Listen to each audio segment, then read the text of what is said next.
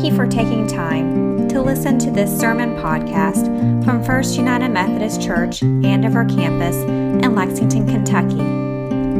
It is our prayer that as you listen today, you will be encouraged, challenged, and equipped to be all God has for you. We invite you to join us for worship on Sunday mornings at 11 o'clock a.m. at our Todd's Road campus near the Hamburg area of Lexington.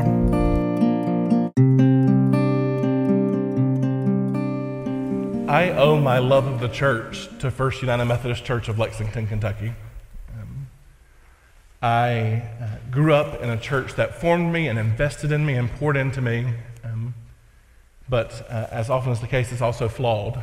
Um, not too long uh, before I came to seminary, we had a new pastor appointed uh, who was black, and a third of my church left um, because of that. And um, I went from these people who had taught me these things uh, to seeing these very broken people.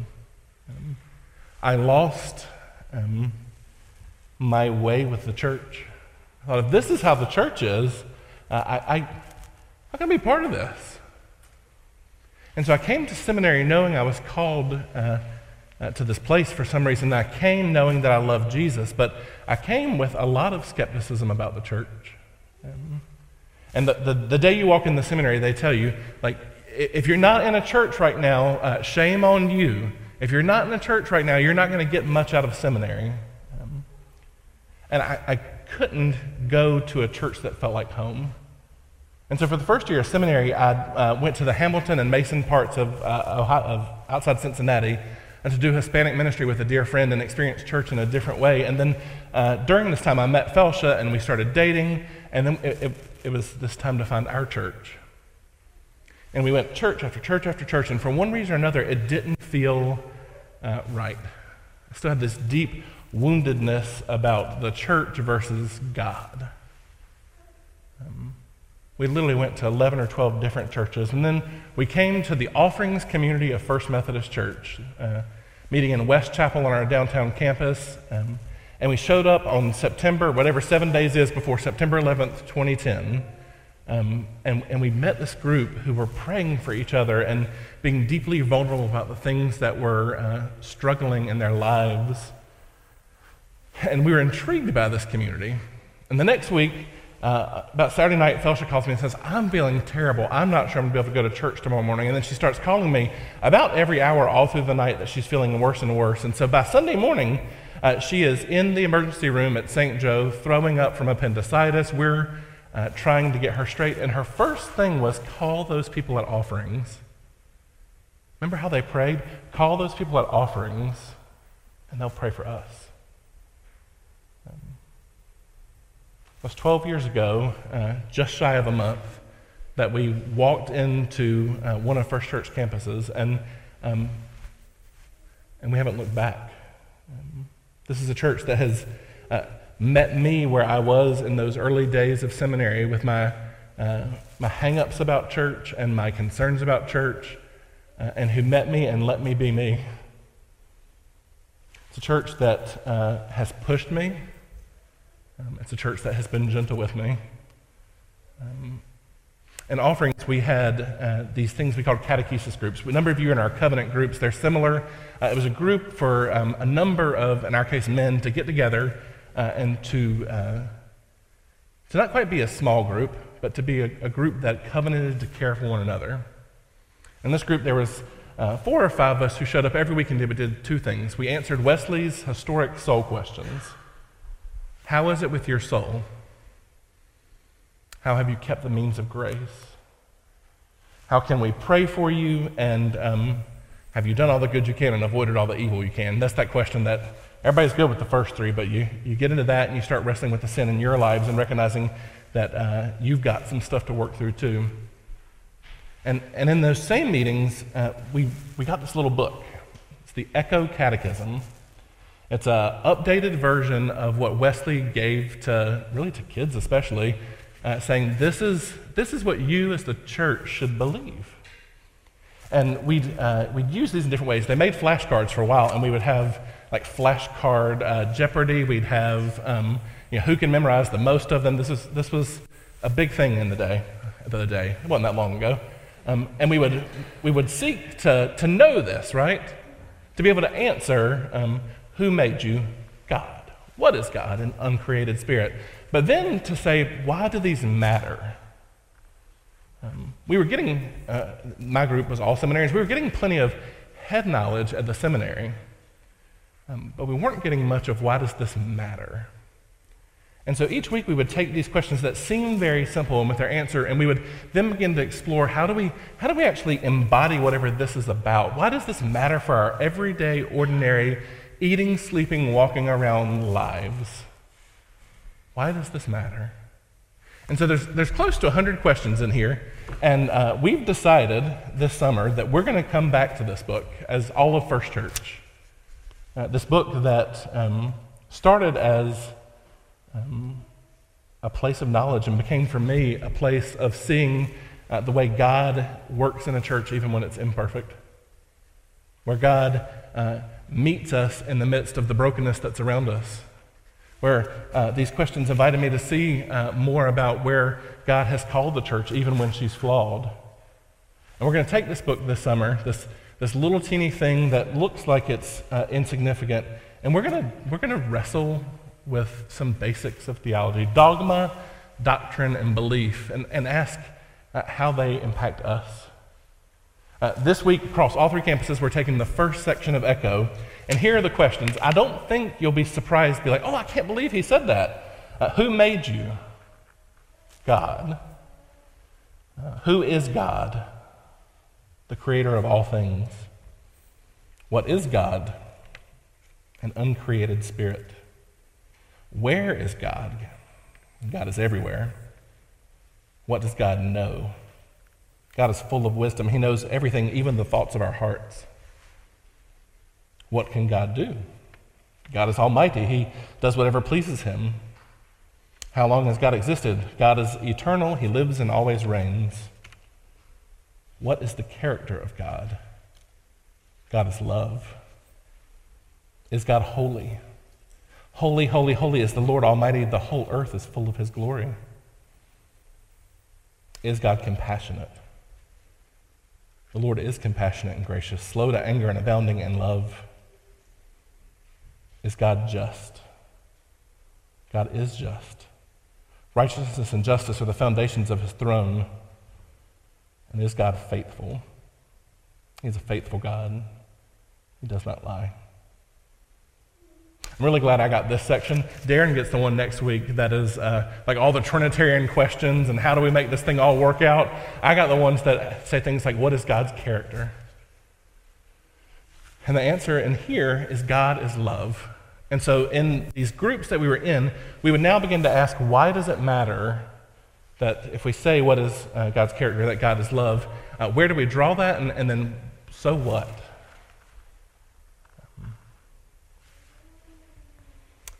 The reading that uh, John did from 1 John uh, fascinates me because it comes from this little epistle that if you are flipping your pages too fast in your Bible, you are going to miss.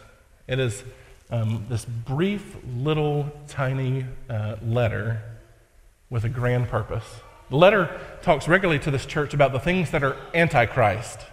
And for uh, many of us, that like conjures up these pictures of the movies that Kirk Cameron stars in, right? Like uh, this wild apocalyptic scene, but really, Antichrist is just a Greek word for things that are against Christ. And, uh, and tradition holds that John the evangelist, who wrote the Gospel of John, wrote that book so that all might believe, and then wrote this letter to a group of people who said they believed, lived like they didn't. They were doing these things that looked nothing like someone who believed in Jesus would do. And at, the whole center of this book is this question of is this early church actually uh, living out of this belief in a way that reflects God to the world? And the answer is no. And so uh, the, the evangelist writes and writes and writes, and we get to chapter 4, and uh, once more hear these words that John read for us. Dear friends, let's love each other because love is from God, and everyone who loves is born from God and knows God. The person who doesn't love does not know God because God is love. This is how the love of God is revealed to us. God has sent his only Son into the world so that we can live through him. That is love. It's not that we love God, but that he loved us and sent his Son as, to, as the sacrifice that deals with our sins. Dear friends, if God loved us this way, we ought to love each other. No one has ever seen God. If we love each other, God remains in us, and his love is made perfect in us. This is how we remain in him, and he remains in us because he has given us a measure of the Spirit. We have seen and testified that the Father has sent the Son to be the Savior of the world. If any of us confess that Jesus is God's Son, God remains in us and we remain in God. We have known and have believed the love that God has for us. God is love. And those who remain in love remain in God, and God remains in them. This is how love has been uh, perfected in us so that we can have confidence on the judgment day because we are eagerly the same, we're exactly the same as God in this world. There is no fear in love, but perfect love drives out fear because fear expects punishment. The person who is afraid has not been made perfect in love. We love because God first loved us. If anyone says, I love God and hates a brother or sister, he is a liar because the person who doesn't love a brother or sister uh, can't uh, be, who can be seen can't love God who can't be seen. This commandment we have from him those who claim to love God ought to love their brother and sister also. When we say that God is love, that means that God is not some other things. God might uh, have these other moments, He might have these other things, but, uh, but at his very essence, God is love, and he loved us. This means that God is not vengeful. God is not angry. God is not uh, this monster. And, and there were plenty of monsters amongst the gods in this time. It was not common for the God to be good um, and loving. And John says, This is where uh, our God is different because our God does love us. And, and sent his own son for you. And, and this is the way that, that you know God is through the love you feel in your heart. And so you must go and love.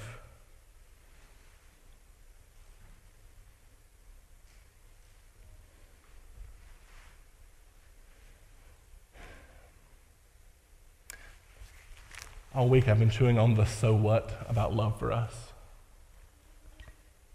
And and all, all, week I've had a pretty big claim in my mind, and, and I know you can punch logical holes through it. Um, we can pick a verse that might uh, suggest otherwise, but I've become more and more convinced this week that if we take seriously this call to understand God's love and to go bear witness to God's love, we will have plenty to keep us busy. That if we take that seriously as a church and we, we, we, we uh, in community seek to understand God's love and then go and bear witness to it, we won't have time for any of the other things that uh, bring harm to the church. We won't have time for our own uh, sinfulness to take hold and to, uh, to tear us down and tear others down. We won't have time for uh, judgment and condemnation. We'll simply have time to love and if you, if you read this passage, you can go, well, that's just one little epistle, right? But this is, this is the call throughout the New Testament, is to embody this love that uh, Christ embodied for us. Um, we, are, we are sent out in the Gospels in love to go and, and to be the church, to, to love well. We are called in the epistles, uh, multiple times we're told to imitate God as beloved children, to, to live as He lives. And the way that we can do that is love. We can't be uh, the Messiah. We can't be the judge. We can't be these things, but we can go and we can be love for the world.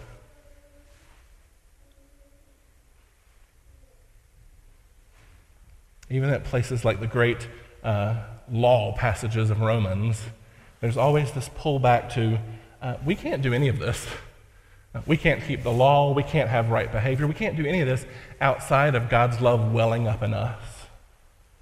Uh, a lot of scholars argue that covenant is the theme that runs across the scriptures, this uh, kind of promised relationship between God and humanity. I, I think Joe Dongell from Asbury has uh, compellingly argued that what actually runs through scripture is love.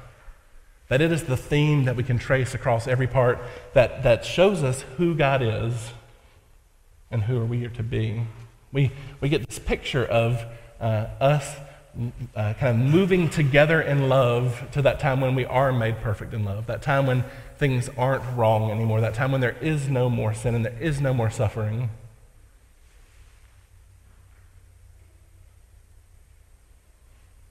Your friends, God is love. And as He first loved us, may we go in love. Um, I wanted to have a more complex sermon this week. This felt, this felt too easy, Rachel. This felt like y'all are going to walk out and be like, I sat for that. He literally just told me to go in love. I think if we take this seriously, this is going to be love that uh, requires us to, to lean onto God's love and to take seriously allowing it to consume our whole lives. And so I'm just not going to work myself into the more difficult sermon, okay? God is love, and He's loved us, and we're commanded to go and love to others. Amen? Would you pray with me?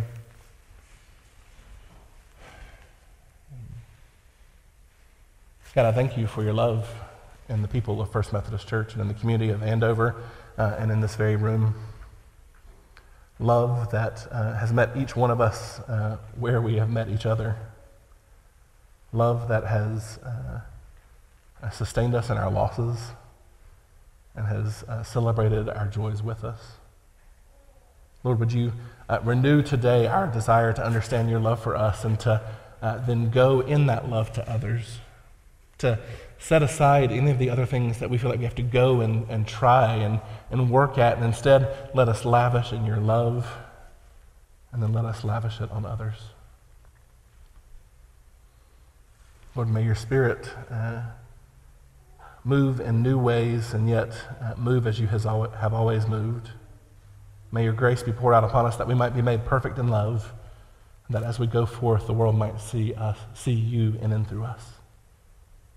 I pray this in the name of Jesus Christ, the one who was sent in love, and by the power of the Holy Spirit who helps us to love. I pray all this. Amen. Amen.